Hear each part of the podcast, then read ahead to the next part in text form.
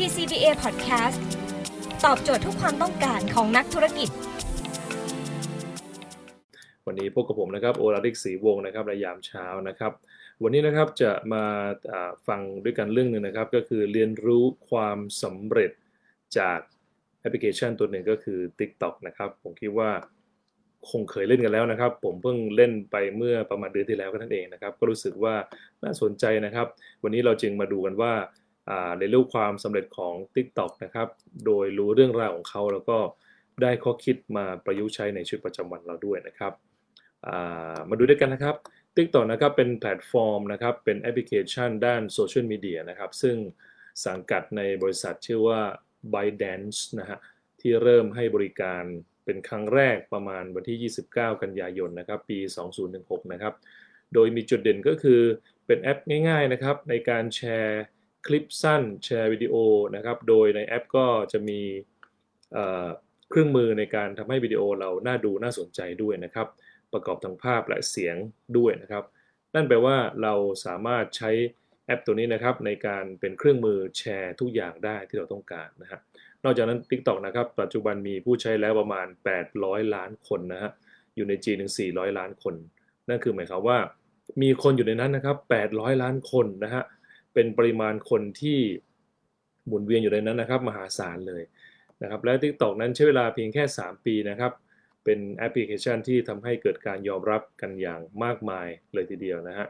แล้วก็เป็นแอปพลิเคชันที่มียอดดาวน์โหลดสูงสุดนะครับ ประมาณ 1,500 ล้านครั้งนะทั้งในฝั่งของ App Store แล้วก็ในฝั่งของ Play Store นะครับ โดยขึ้นเป็นแอปพลิเคชันอันดับหนึ่งในไตรมาสที่ 1 ของปี 2019 นะครับเพราะฉะนั้นนะครับแอปพลิเคชัน TikTok นะครับมีผู้ใช้นะครับ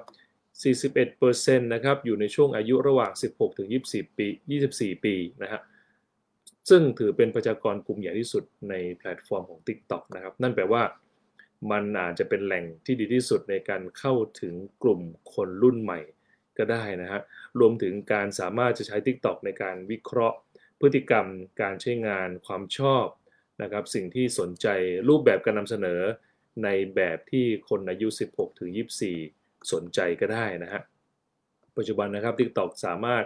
ไม่เพียงแค่เจาะกลุ่มคนในรุ่นใหม่ ซึ่งธุรกิจหรือการให้บริการหรือองค์กรหลายอย่างนั้นนะครับ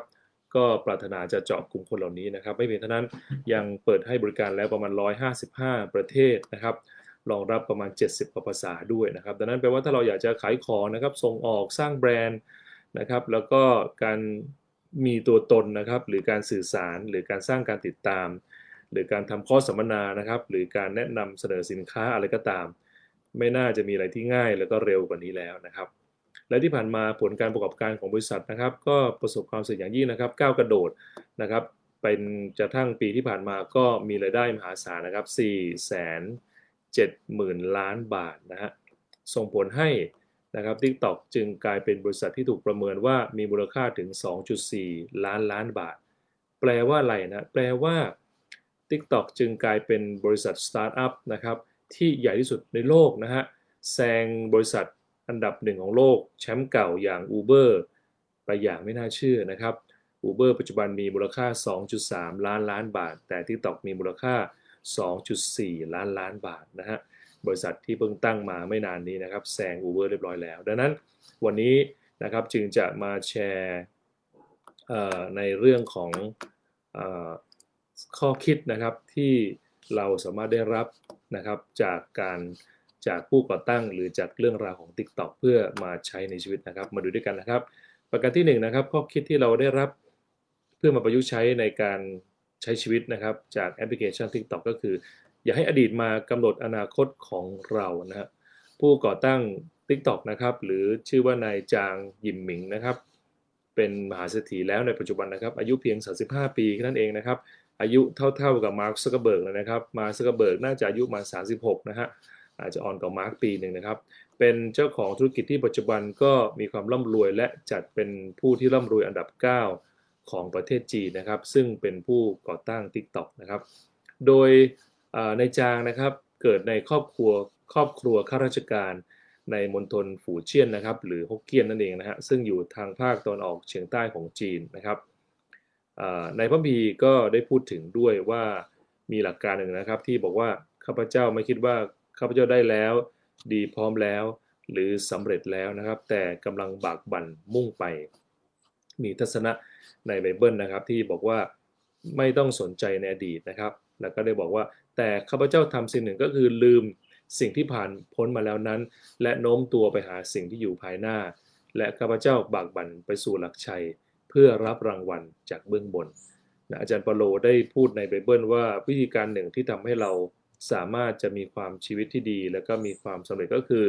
อย่าให้อดีตมากำหนดอนาคตของเรา แม้อดีตที่เพิ่งเกิดขึ้นเมื่อวานนี้ก็ตามนะครับ มองไปที่ข้างหน้านะฮะ เลิกหาข้ออ้างนะครับ ที่เราจะไม่พร้อมนะฮะหรือรอให้พร้อมก่อนนะครับ เพราะว่าเราอาจจะพลาดโอกาสดีๆไปได้ก็ได้นะครับ แต่ให้เราเริ่มทำแม้ว่าดูเหมือนจะไม่พร้อม แต่ถ้าเรามีใจที่เชื่อนะครับ แล้วก็เอาประสบการณ์ที่มีนะครับ สร้างความภูมิใจเชื่อสิครับวันหนึ่ง ความสำเร็จและชัยชนะจะเป็นของเราแน่นอนนะครับนายจางยิมหมิงนะครับเป็นคนที่มีคนหนึ่งนะครับยกย่องเขาก็คือไคลิไคฟูลี่นะครับ ไคฟูลี่เป็นนักเทคโนโลยีระดับโลกนะครับ ซึ่งเคยกล่าวไว้ใน TED Talk ในปี 2018 นะครับ เรื่องของปัญญาประดิษฐ์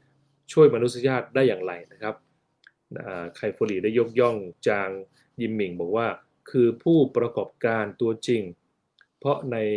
เวลาเพียงแค่ 7 ปีนะครับทำให้บริษัท b y d a n c e เป็นบริษัทอันดับหนึ่งของโลกนะฮะเป็นยูนิคอร์นตัวใหญ่สุดในโลกนะครับ บางคนอาจจะไม่ทราบว่ายูนิคอร์นคืออะไรนะครับ ยูนิคอร์นเป็นชื่อเรียกของ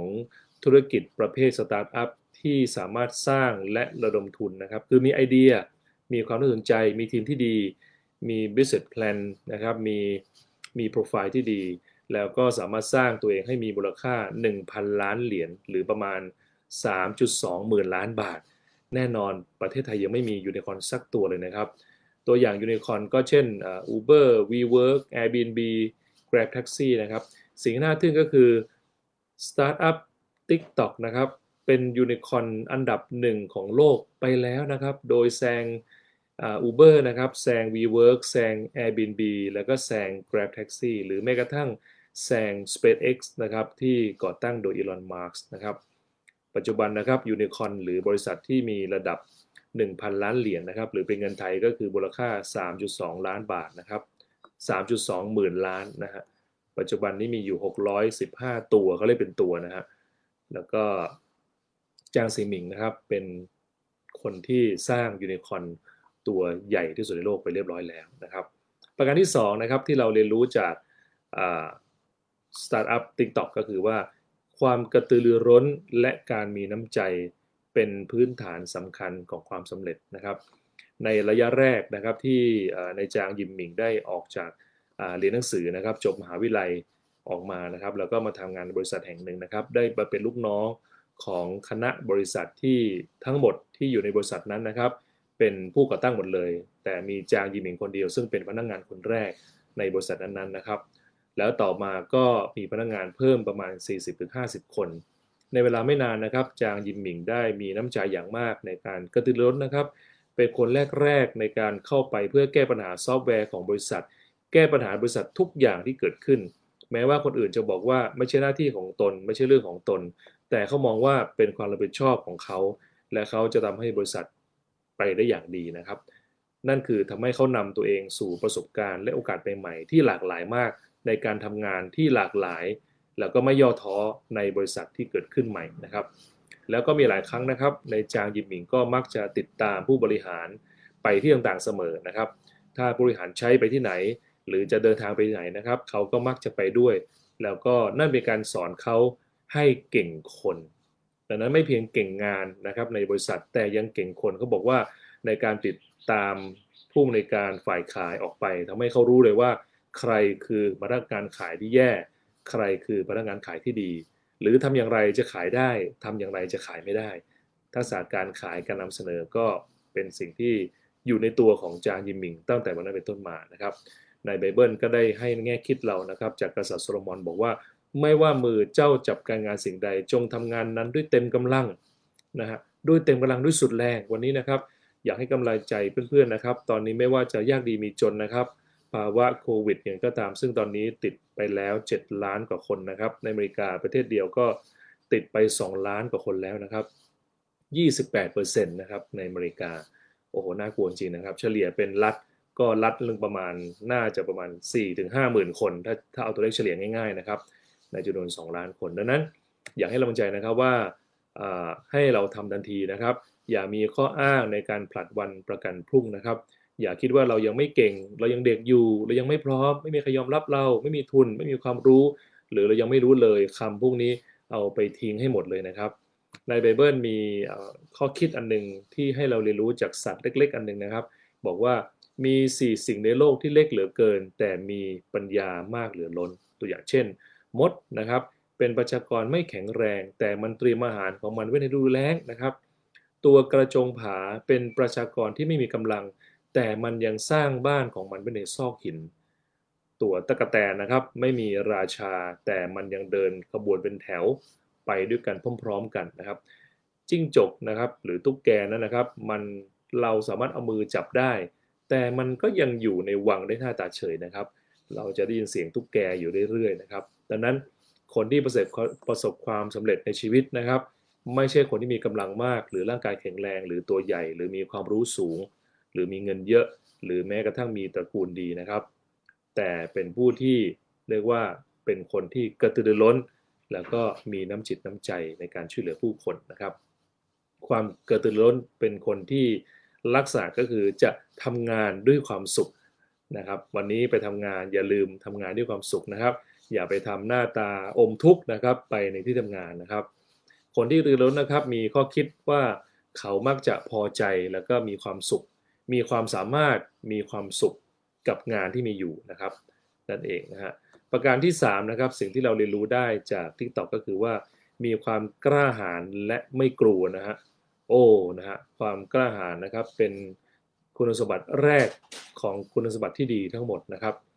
มีครั้งหนึ่งนะครับมีเมื่อ TikTok ได้